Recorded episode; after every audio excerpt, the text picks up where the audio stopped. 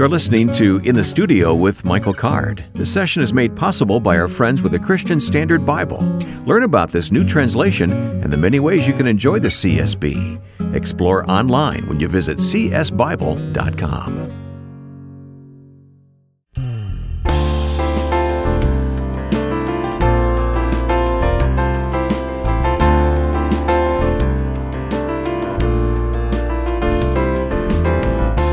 Thank you for listening. This is In the Studio with Michael Card. My name is Wayne Shepherd, and Mike joins us from his home near Franklin, Tennessee. I can't say Franklin anymore, can I, Mike? No, it, we are in, in beautiful downtown Fernvale. Is it Tennessee. downtown? I mean, I've been there. I didn't. I don't really remember seeing a downtown. No, no, there's no, no, there's no town. There's no nothing. It's just an it's an area that's Yeah. called Fernvale, and I'm speaking to you from Misty Vale Oh, Flower oh, Farm. oh, it has a name In- now. Oh yeah, we're working on the logo. Yes. Okay, tell me the name again. Misty Vale Flower Farm. Misty Vale. Oh, Yeah, wow, that yeah. sounds so poetic. Yeah, I Now, who- just did Susan come up with that, or did you? no, I came up with that. Uh, oh, I, I should yeah, give you we more were credit. we were working in the garden all day yesterday. Got a one long row all uh, uh, laid out, and um, it's a it's a it's a beautiful thing to be a farm hand. Let me just say, you lead an interesting life. well, today, as listeners stay with us now, we're going to uh, hear a classic interview with Dr. Henry Blackaby, and how I look forward to re-listening Wow. to that. We did that a number of years ago uh, on the telephone with him when we were recording at the Mole End Studio. We're going to replay that coming up. You know, I. I always loved talking to Dr. Blackaby through the years. I had him on other radio programs, and I did a little two minute program with him that I got to introduce him uh, each week. So I did get to meet him a couple of times and talk with him. Yeah, I think one of the the the great value of this podcast is introducing people like him. If you if you've never heard him speak or aren't familiar with his work, you know, Yeah. uh, you're going to get to meet him and actually Right. hear him. It's pretty cool. Well, and it, the timing's perfect because our featured resource is the CSB Experiencing God Study Bible, which takes Yes. his Experiencing God material, his wonderful and excellent best selling book, Experiencing God, yeah. and makes a study Bible out of it. And uh, it's available right now. And people can check it out and look at um, examples from the Bible at csbible.com. So Right. why not take advantage? Before you even buy it, you can check it out online. Yeah. The CSB Yeah. Experiencing God Study Bible. Check that out at csbible.com. And then later in the program, we're going to return to your teaching series from the Cove in Asheville, North Carolina. You'll take us to John chapter 5 this time from our series Walk with Jesus, talking about the man of excuses. So, One of the most unlikable people that Jesus ever encountered Oh. in the oh, well, that's a good tease. All right. well, we are going to hear that in just a few moments after we have Bob Bakke join us on the program here today as well. So, all of that is ahead after Michael sings How Long?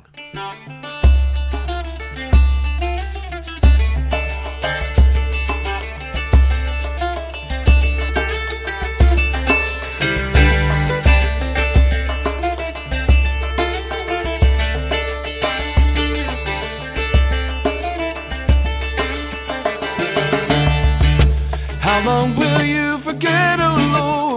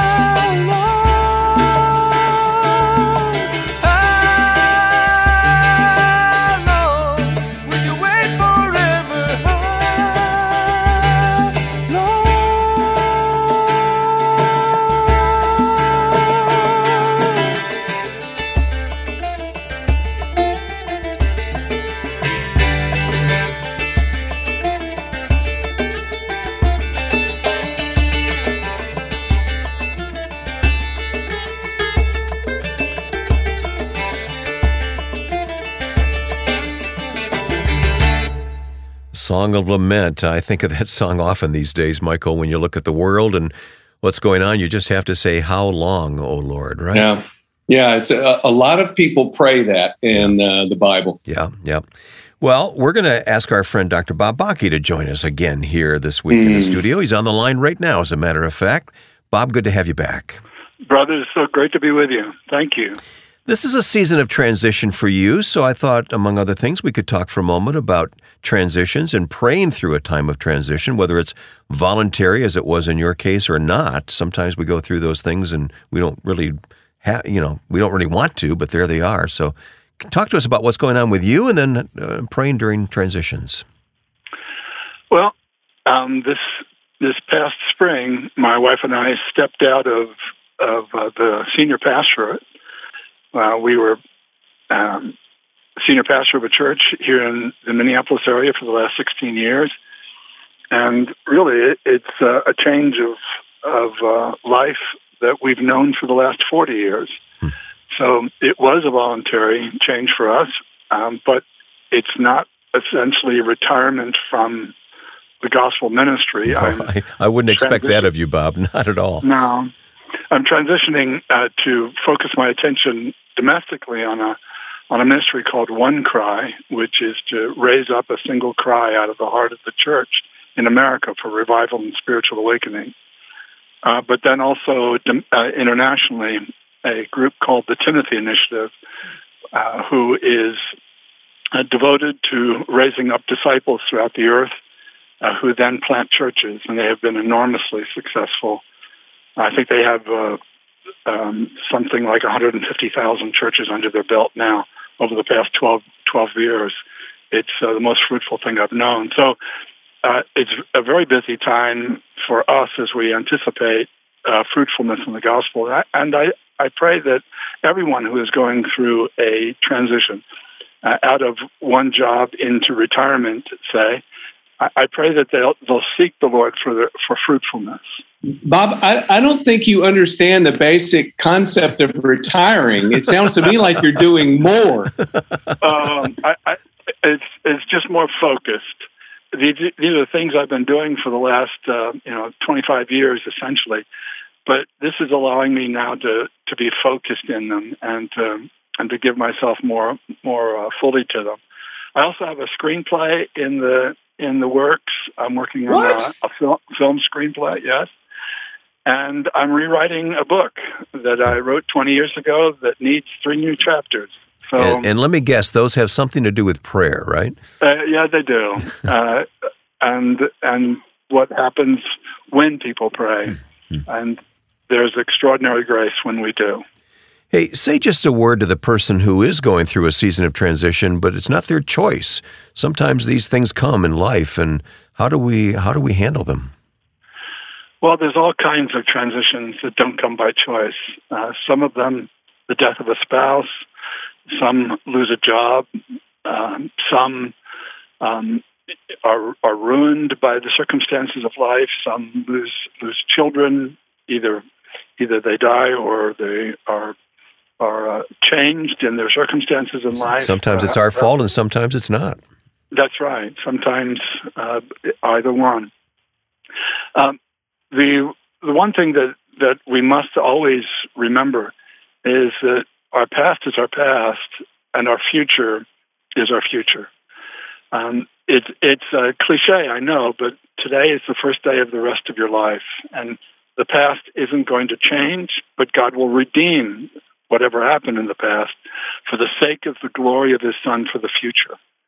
So um, there's hope in your prayers. There's hope in the Savior, and if you could only uh, trust God that in in the future, and when you look back, you will see the answers to your prayers and the guidance of the Lord uh, in your in your transition today. Bob, I, I wanted to ask you um, be- because I, you know, because you are a person of prayer, and I've learned so much about prayer from you. With what's going on in the world right now, and it just seems like uh, prayer is all all we got. Uh, there's so much confusion all over the world. There's so there. I mean, the disease, there, uh, political unrest, um, and where, where do we even start in our prayers? Well, you're right, Michael. There is there is trouble almost everywhere that we look, or at least the, the threat of trouble almost everywhere we look. There's the saber rattling abroad. There's there's famine uh, raising its head once again because of the economic uh, difficulties. There's there's bitter uh, bitter um, political fights in our country. Families are being split apart because of it. Churches are too. There's there's bitterness everywhere, it seems, or the threat of it. I, I, one starts with the sovereignty of God.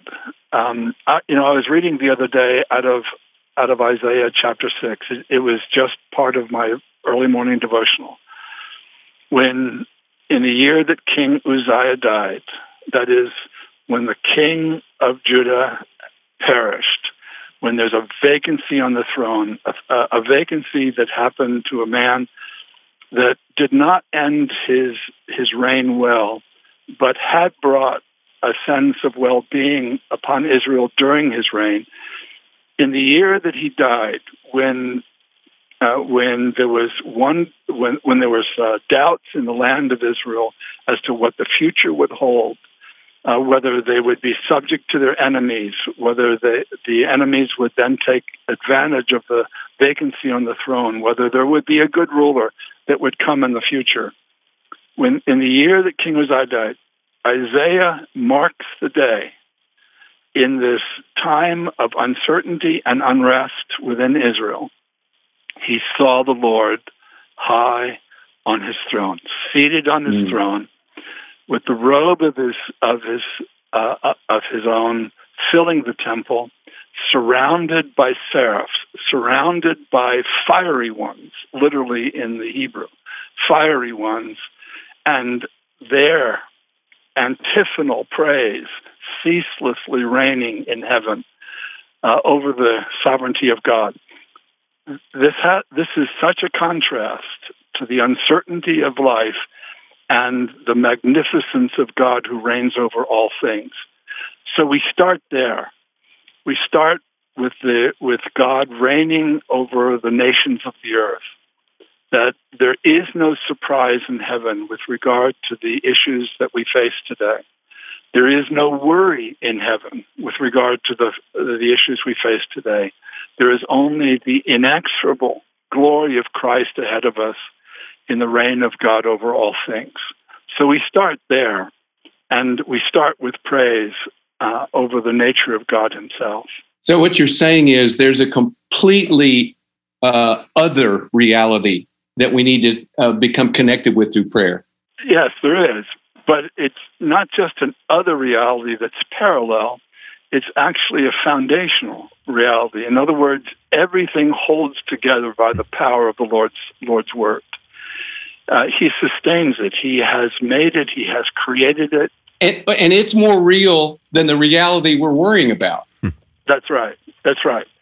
And he is more concerned about the glory of his son and the well being of his people and the ultimate shalom to come to the earth, the new heaven, the new earth, and all things working together for the, the good of God's people. He's more concerned about that than we are. Hmm. And he is, mm. he is designing all things uh, to that end, to those mm. ends. And so we have to start there, and we're not always there. And it's, we always have to bring ourselves back to that place. And so that's where we start with the sovereignty of God over all things. What a wonderful reminder, Bob. It really is. Uh, Michael is going to begin a teaching segment here in a moment, but I wonder if you would close our conversation in prayer right now. Father, we, we come before you at a time in history that is just fraught with difficulty and threats. When the definition of humankind, in fact, is, is questioned, and where there is a, a rebellion against that which heaven has designed. We pray, O oh Father, in the midst of a, a time when nations are in uproar and kings and rulers and authorities are are in fact conspiring against the Holy One, our Savior, the Lord Jesus Christ, and all of his anointed. And so, Father, we come to you and we rest upon you. We rest in you And we know that you are more concerned about these things than anything, but that you have chosen us. You know, just like Isaiah, you, you didn't send your seraphs to change the nations of the earth. You called Isaiah, you called people, you called people like us to stand in the gap and call out to you in times of trouble. And we have the last 2,000 years, we have the last three and 4,000 years, uh, a resume of responsiveness of heaven that you, O oh Lord, have designed all things to the glory of your name. We trust in that. We call upon it in our day. And we pray, O oh Lord, for a great revival in America, a great spiritual awakening across the land. That, Lord, we would be without excuse before you to be intercessors for the sake of your glory and the, and the, the wonder of Jesus' name in our day. So, Lord, we pray to you today, confident that you are in, in fact enthroned. And, oh Lord, we look to the future, awaiting the great work of heaven in our day. And we prayed in Jesus' name and to his glory. Amen and amen.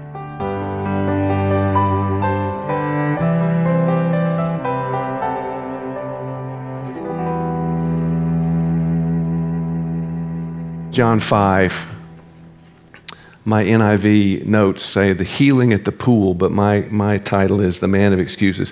I was here once years ago and I called, that, I called the man of excuses a jerk. And when, someone was very upset with me that I called someone in the Bible a jerk and shouldn't use language like that. That was well rebuked. Um, I was well rebuked. So let's, let's look at it. Sometime later, loose chronological connector, Jesus went up to Jerusalem for a feast now, usually John tells us which feast it is, but this is a time he's made this long journey from Galilee for a feast. So we don't, we don't know which one uh, it is.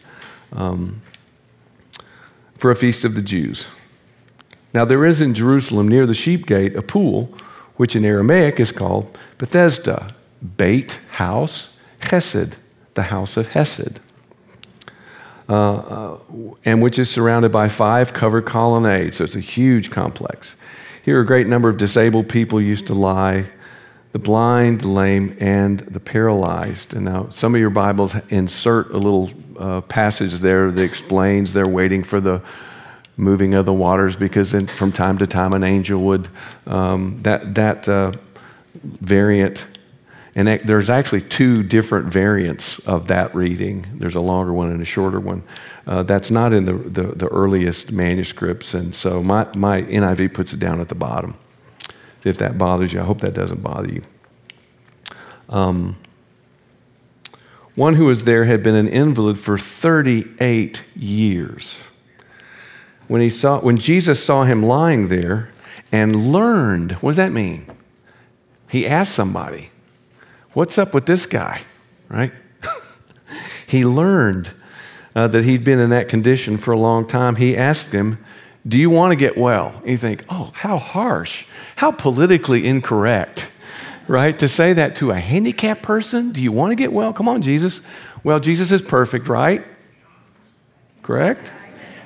It's the perfect question because what we're going to learn is this guy doesn't want to get well.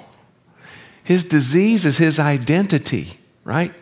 So, uh, yeah. Uh, do you want to get well? Sir, I, I, let me interpret. Sir, the invalid replied, I have no one help me in the pool and the water stirred. While I'm trying to get in, someone else gets down ahead of me. He'd been there 38 years, he can't get in the front of the line. See, he's the man of excuses. That's his first excuse. Because the truth is, he doesn't want to get well. And, and that's sadly true with a lot of us. We just don't want to get well. Um, in my family, we have, there's someone in my family who really struggles with a, a particular issue. And the, the real struggle is they, it's depression, and they, they, that's the world they know. And they don't want, they're afraid to be healed. And um, Sometimes it sounds crazy, and sometimes it makes, it makes perfect sense. So, uh, so someone goes down ahead of me. My note says a flimsy excuse. Sometimes all that stands uh, between us and Jesus is a flimsy excuse. And so Jesus doesn't engage with them. He knows that. I, it's interesting. This is a new idea for me. Jesus always engages with people at their level in, in terms of what they need. So this guy doesn't need to talk, right? He doesn't need to be castigated like I'm castigated. He doesn't need that. Um, sidebar: When you know Jesus and Martha and Mary, Lazarus, isn't it interesting? They come to Jesus, and we'll see this. They come to Jesus with precisely the same statement. If you'd been here, my, my brother wouldn't have died. Martha and Mary say exactly the same thing to Jesus. And Jesus responds to those two women and their question or their statement completely differently. I think that's really interesting. He talks with Martha because that's what Martha needs. Okay? When Mary says that, he weeps because he knows that Mary needs to see his, see his tears. And that's just part of the detail of who he is. It's not this pat um, answer or, or, or, way that he deals with a, a certain problem. It always is sort of taking into consideration the individual person because that's what real love looks like. I don't have a pat solution for all your problems and I'm going to apply that to you. That's not how Jesus works. You know, the best way to love someone, Dr. Lane taught me this a long time ago, the best way to love someone is to listen to them. And Jesus listens. He, he found out what was wrong, how, the, how long the man had been there. That's the heart of Jesus. That's, that's who he is. Okay. So, so the, in answer to the question of how does Jesus deal with this guy, Jesus said to him, Get up. Because that's what this man needed. Another sidebar. You hear people teaching Jesus could only heal people who had faith in him. Have you heard that teaching? because every now and then Jesus will say, It's your faith that's healed you. Well, that's Him being gracious. That's His gracious self. Jesus, you don't have to have faith in Him for healing. You, he doesn't even have to be there. Go home. Your daughter's well, right? So, those kind of rules or conditions, they don't apply to the Lord of the universe. He can make up the rules as He goes if He wants to, right? So, this guy has no idea who Jesus is. We're going to find out one of the reasons I don't like Him we're going to find out that he, he doesn't even know Jesus' name. Okay? But when Jesus of Nazareth tells you to get up and you've been lame for 38 years and you don't know who he is, what do you do? You get up. Because that's, his, that's part of his absolute lordship. And we don't take that seriously enough. His lordship is absolute. And so if he says get up, no rules, get up Pick up your mat and walk. At once the man was cured. He picked up his mat and he walked. Isaiah says, When the Messiah come, the lame will leap like deer. It's a classic sign of the, of the coming of the Messiah. So I would love to hear the tone of his voice. Get up. I kind of hear it that way. and here's the problem the day on which this took place was a Sabbath. So whenever you read that in the Gospels, the day on which this took place was a Sabbath. Hear this. Okay? Because, with, with one exception, it means he's in trouble. He's in trouble. Okay, now Jesus is perfect, correct? Does Jesus break the law? No. He fulfills the law. He breaks the oral law every chance he gets. He seems to enjoy breaking the oral law, okay? And by him telling the man to pick up his mat, that's violating the Pharisees' idea of the oral law. So don't, don't, get, don't get confused by that. So the day on which this took place was a Sabbath. And so the Jews, Pharisees, Judeans, said to the man who'd been healed, It's the Sabbath. The law, the oral law, forbids you to carry your mat. In, uh, in the Mishnah, uh, if, you, if you're interested in this, I should have brought my copy. Uh, it's about $60. It's about this thick. It's, all the it's a collection of the oral law from uh, 200 BC to 200 AD. It's called the Mishnah. Okay? You, you can have in your hand the book that basically is the Pharisees' book. It's called the Mishnah. And there are 37, is that, am I reading that right? 39. There are 39 classes of work and it is mind numbing. Usually I bring my Mishnah and just open it to any place and read, and it is just mind numbing all the rules. So you've got the Mishnah over here. Have you heard of the Talmud? It's like 39 volumes, depending on what edition. Well, that is a commentary on the Mishnah. Okay? So the Mishnah is kind of like their Bible, it's the Pharisees' Bible. And uh, I have a friend in, in, uh, in Jerusalem, we were talking about uh, a passage in Jeremiah together. And he's, you know, Orthodox. And, uh, and I said, uh, Well, you know, what does Jeremiah say about that issue? And he looked at me, he goes, I can't tell you what Jeremiah says. He goes, I can tell you what the Talmud says. Okay? So, uh, interesting. So, uh, so that's the law. But the man replied, The man who made me well said to me, Pick up your mat and walk. By the way, that's another excuse. The man who made me well said to me, That's, that's the tone, right? And notice, he doesn't even know Jesus' name. He doesn't learn his name. Healed for 38 years. Please join me in disliking this man. Okay? So he, he did that. And by the way, that was an unmiraculous miracle. No lightning bolts from his fingertips, no walk, right? Jesus says, get up. And that happens because that's how, that's how Jesus operates. Um, so they ask him, Who is this fellow who told you to pick up and walk? The man who was healed had no idea who it was, for Jesus had slipped away in the crowd. Interesting. He can disappear into the crowd because he looks just like everybody else, right? Later, Jesus found him. Now, I find it interesting that he does that. That, in, that in, implies that he looked for him. Where is that character who was laying here before? Anybody seen him? You know, oh, he's over there. Okay, thanks. He looks for him and he finds him. Later, Jesus found him at the temple and said to him, See, you're well again. Stop sinning or something worse may happen to you. He's appealing to the man on his own level, I think. The man went away and told the Jews that it was Jesus who made him well. Pow, you know?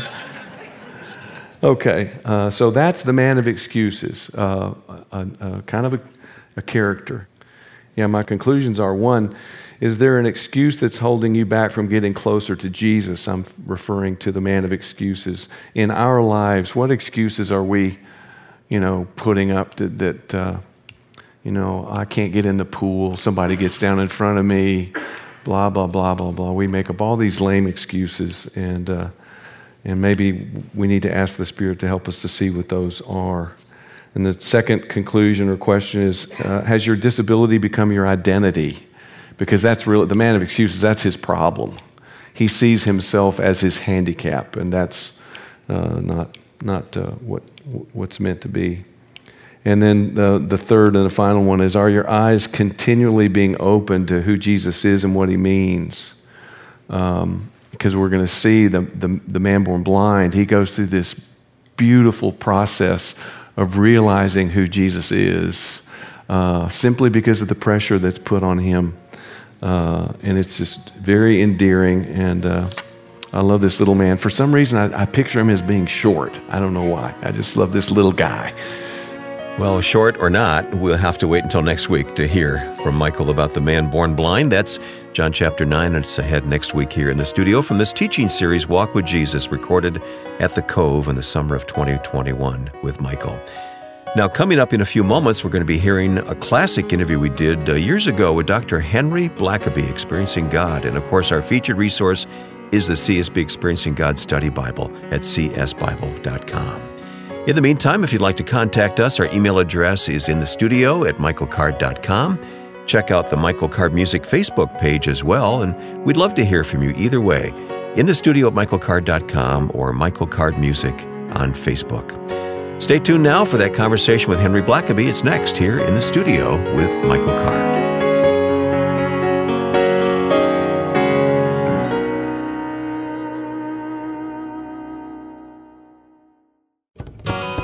I'm glad we're partnering with the CSB. I got to see firsthand the way godly scholars work together on this Bible translation. There's so many types of editions available. I hope you'll find one that will help you get serious about reading God's Word. This month, we're featuring the CSB Experiencing God Bible. Based on the best selling Experiencing God book and Bible study, This revised and updated edition includes immersive features that challenge you to respond to the invitation God offers to know Him, His purposes, and His ways. When you visit csbible.com, search for the CSB Experiencing God Bible. Now, when you order, use the promotion code CARD40, typed with no spaces, to receive your 40% discount on CSB purchases through Lifeway. Take the steps to discovering God in a personal and life changing way. Look for the CSB Experiencing God Bible at csbible.com.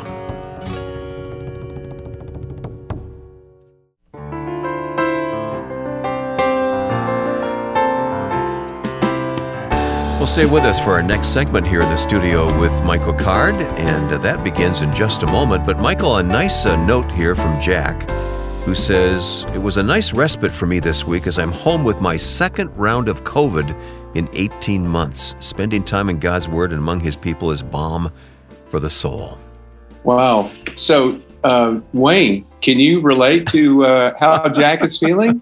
Yeah, as we Yeah. have this conversation, I'm just over my first round with COVID. I I ducked it for a couple Uh-huh. of years. I thought I was immune, you know, Yes. with all the shots and everything that comes with it, but not not not so. So, but Yeah. I'm, I'm fine now. Well, I'm fine.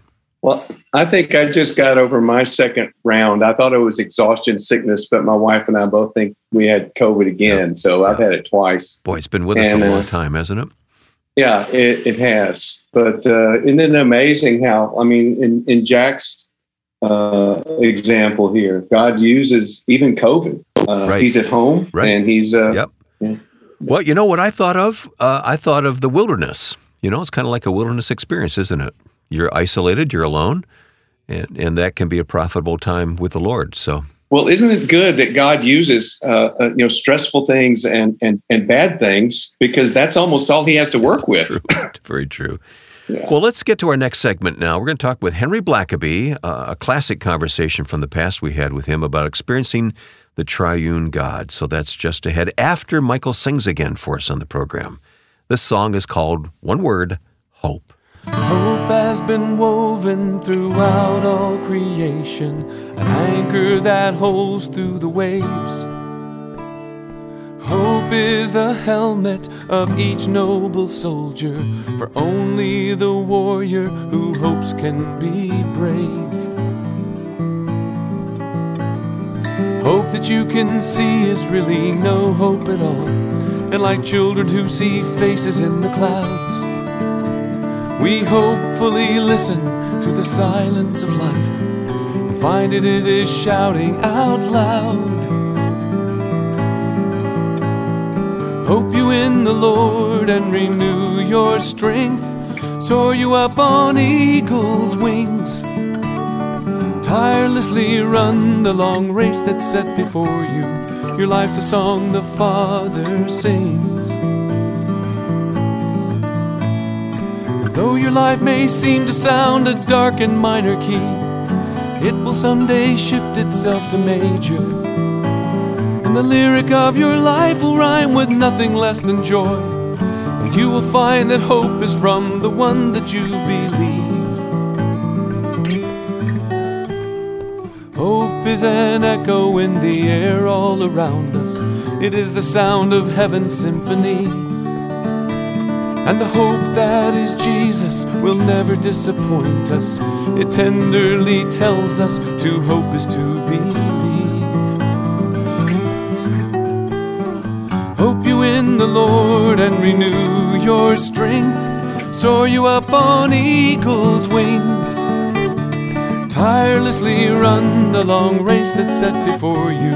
Your life's a song the Father sings. Has been woven throughout all creation.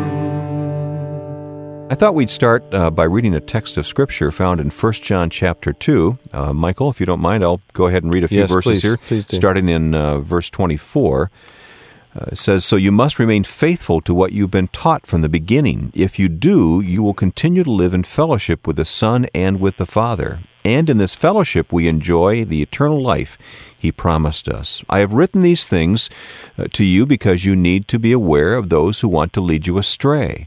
But you have received the Holy Spirit, and He lives within you, so you don't need anyone to teach you what is true. For the Spirit teaches you all things, and what He teaches is true, it is not a lie.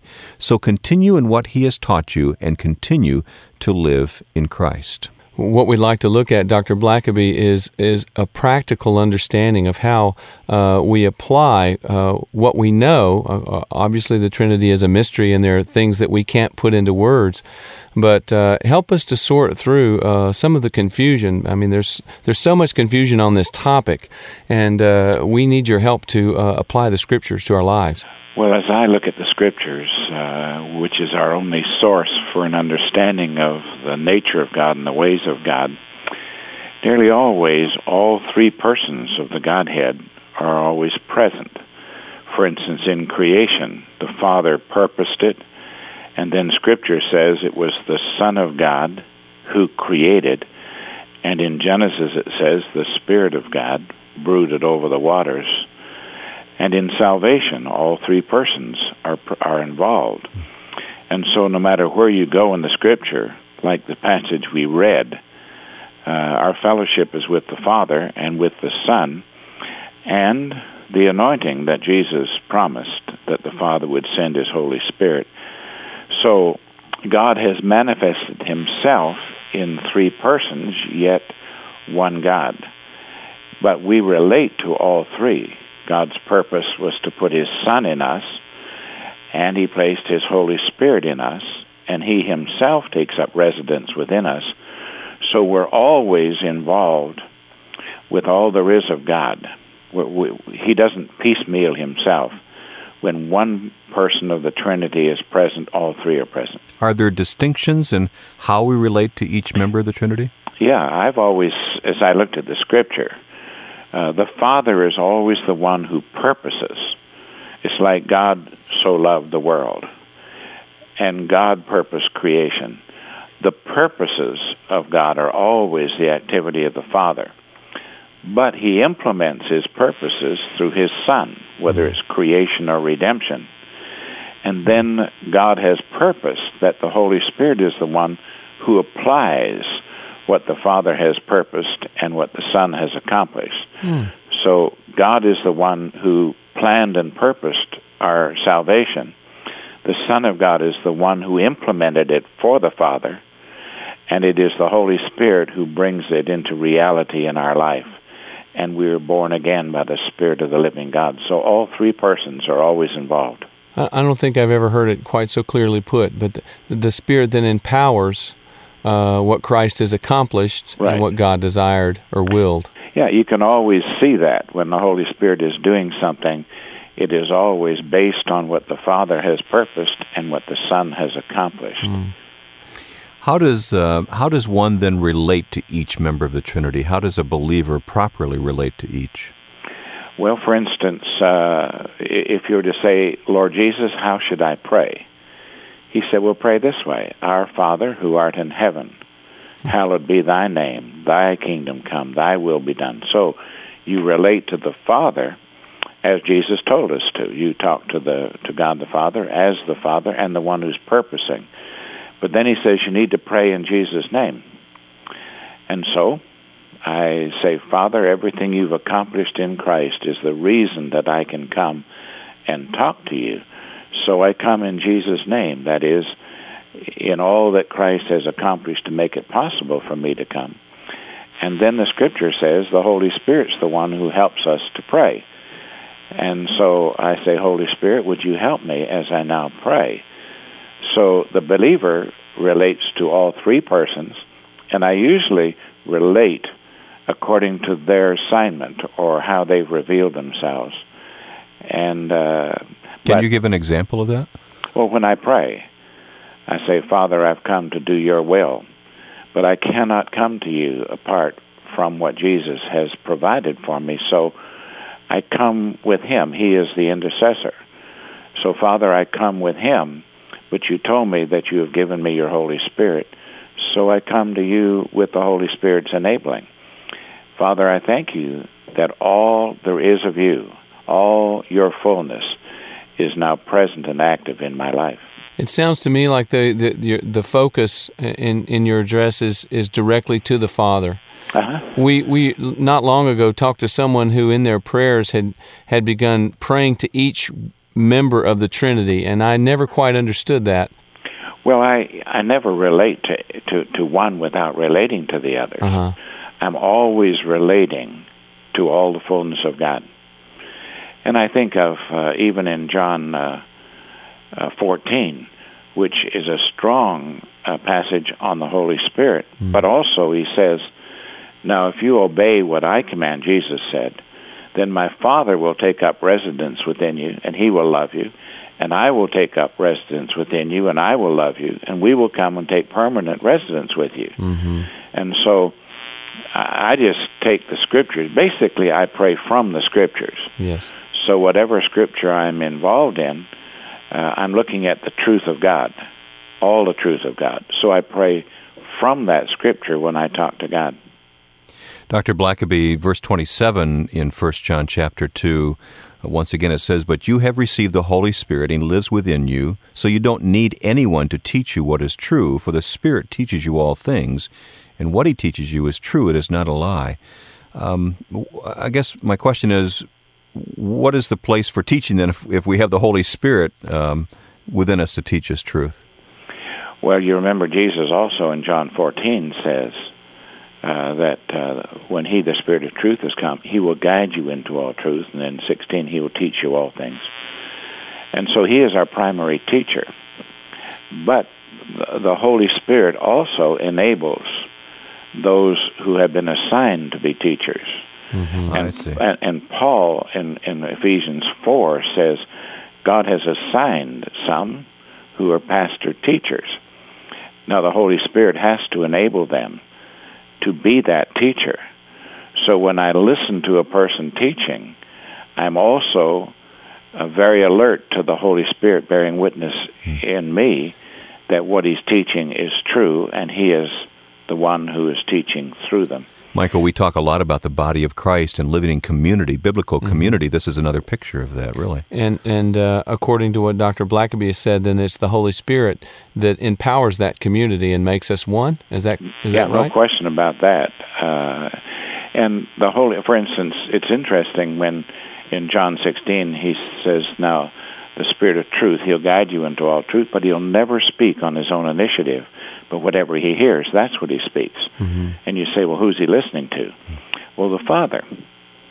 And when, so when the Father teaches him, when the Father says, Holy Spirit, I've assigned you to make sure that Henry does not miss my will for his life. And so the moment the Holy Spirit knows what the Father is assigning for my life, he then is working in me to make sure that I know what the Father's will is for my life. Jesus said the same thing. He said, Now, I never speak anything to you except what I heard from my Father. we keep referring back to these uh, this passage between John 14 and uh, 15 and 16, this long walk that the disciples have to Gethsemane uh, after um, uh, the Jesus washes the the disciples' feet in 13, and it it in particular, I, I mean, it's touching to me that Jesus has on his heart and on his mind uh, this desire to clarify uh, what's going to happen by means of the Holy Spirit. I mean, he again and again he returns to the Holy Spirit. He talks about unity. Uh, he talks about this person when Jesus says, "So that I may be in them." It's in the same breath that he's been talking about the Holy Spirit. Um, I, mean, I just find that touching that his concern is so much that we understand uh, this Parakletos that he's going to send, who's going to stand beside us and comfort us and be our advocate uh, before he goes to be with the Father. Yeah, and, and if you remember, again, my mind goes right across scriptures. And, and I think of uh, 1 Corinthians 12. He says, Now no one can ever call Jesus Lord except by the Spirit. Hmm. So his assignment is to make sure that I understand and respond to Jesus as Lord.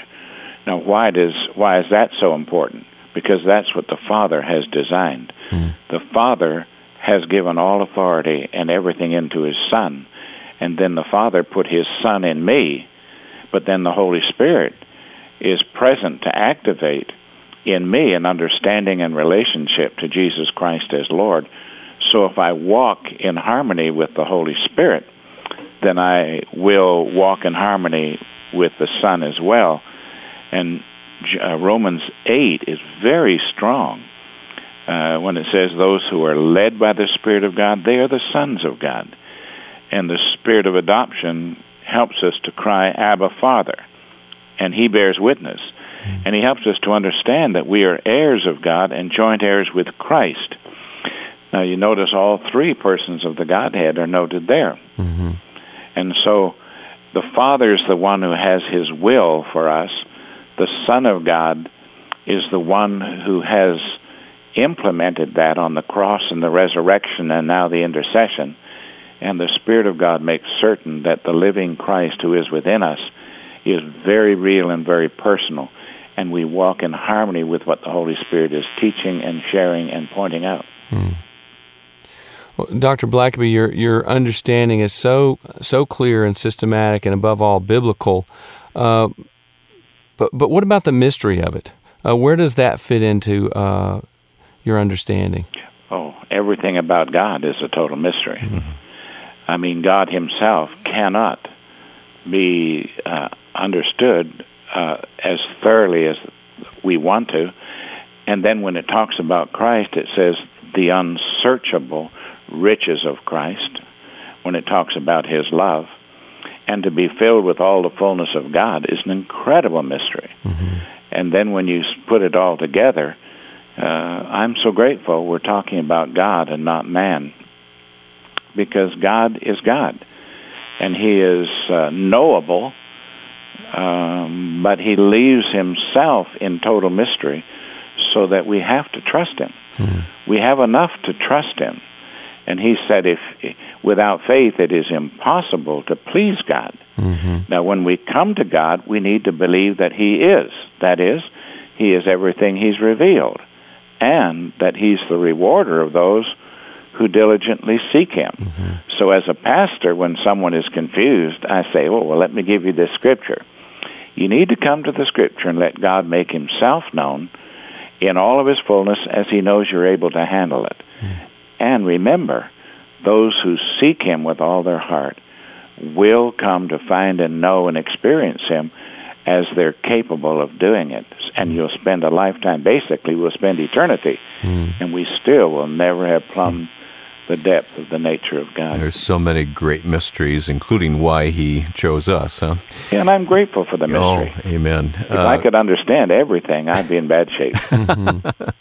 Henry Blackaby is with us in the studio by way of telephone today here with Michael Card. I was just looking ahead in 1 John chapter 3, Dr. Blackaby, where he says, Those who obey God's commandments live in fellowship with him and he with them. And we know he lives in us because the Holy Spirit lives in us. And as I read your books, and we've talked through the years, the, I hear you saying that our primary call is a call to obey. And I'd like for you to address that for a moment. Yeah, because he's God.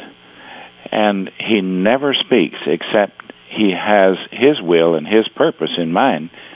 And, and if you were to take passages like First First uh, Corinthians two ten, eye has not seen, ear has not heard, hasn't even entered the heart of man. The things that God has reve- has has prepared for those who love Him, but God has revealed them unto us by His Spirit. So when the Spirit begins to guide us, He is leading us into an experience of all the fullness of God. And obedience is crucial. If I don't obey anything the Holy Spirit is telling me, I'm shutting myself off from all that God has prepared for those who love Him. Michael, recently I was uh, on the Moody Broadcasting Program Open Line with Dr. Blackaby. I don't know if you recall Dr. Blackaby, but a caller uh, phoned in that night and admitted that he had been running from God uh, for a long time. And your your simple statement back to him was, "Why would you run from the God who loves you so much?" Yeah, that's exactly right. And why would I resist and grieve and quench the Holy Spirit of God, whose purpose is to bring me into the experience of all the fullness of God?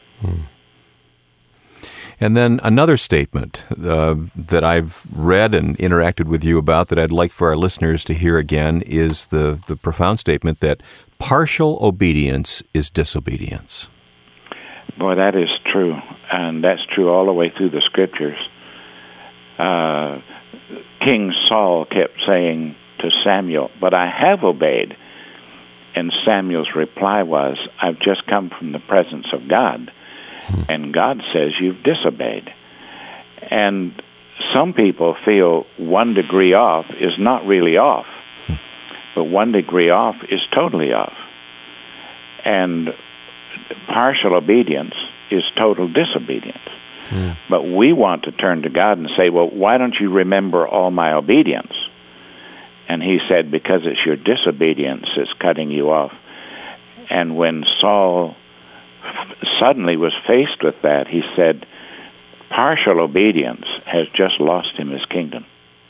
You know, that picture you gave us a moment ago, one degree off. Think about that. You start in the center and you start out just that one degree in the wrong direction. Over time, you're in the you're way out there, way way away from the core. Well, it points to the fact that it can only be accomplished by the grace of God. I mean, any human attempt, it's going to be one or more degrees off, I would think, and only God's grace is going to give us that uh, perfect obedience.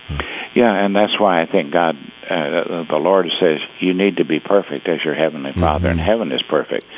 And of course, the human reasoning says, well, no one's perfect. Yeah. And I said, then uh, what else are you going to mark off your scripture? Hmm. You better listen to him. He's trying to tell you that all the provision that God could possibly give you to help you to live in that holy relationship to God is present, available, and active in your life.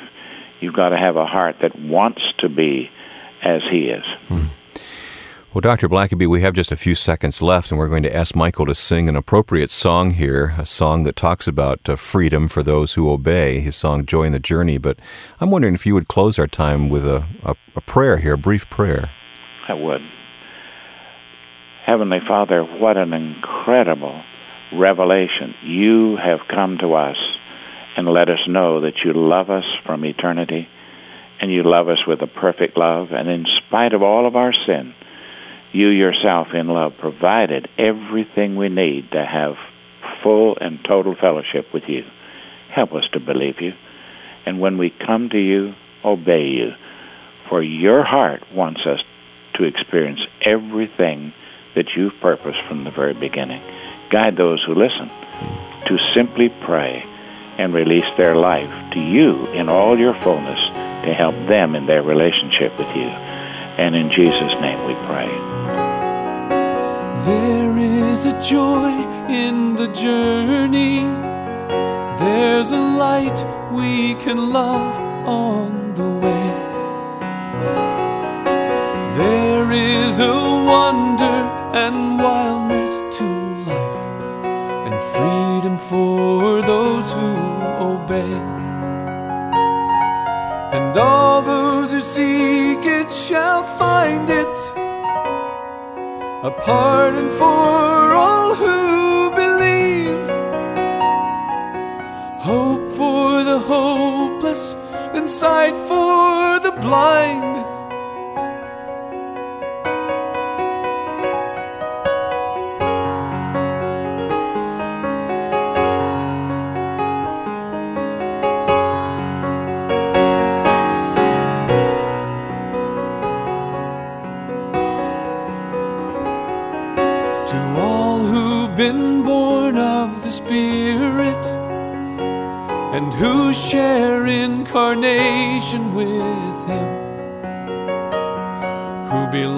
to eternity, stranded in time and weary of struggling with sin.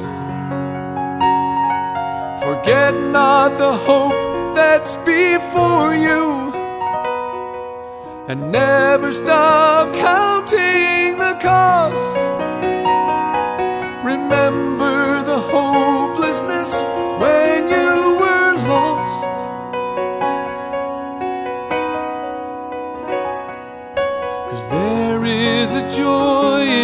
journey, there's a light we can love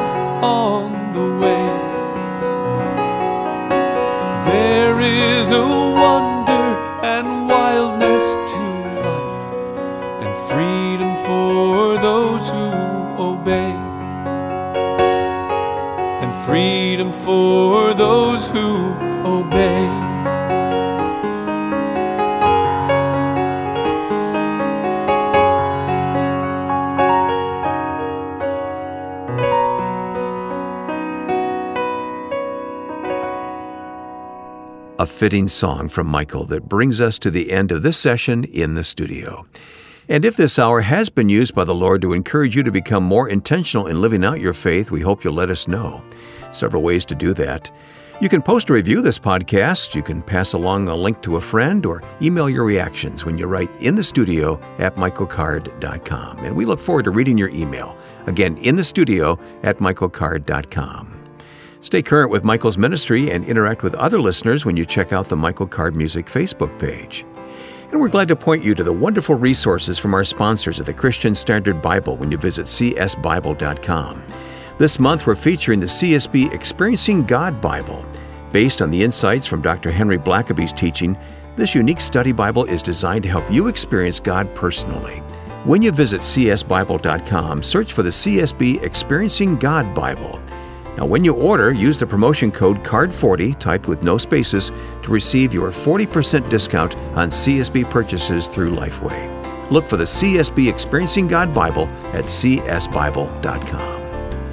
Join us again next week for another podcast session. Now, for Ron Davis, Susan Sermon, Lance Mansfield, and our producer Joe Carlson, I'm Wayne Shepherd. We're glad you've been with us in the studio with Michael Card.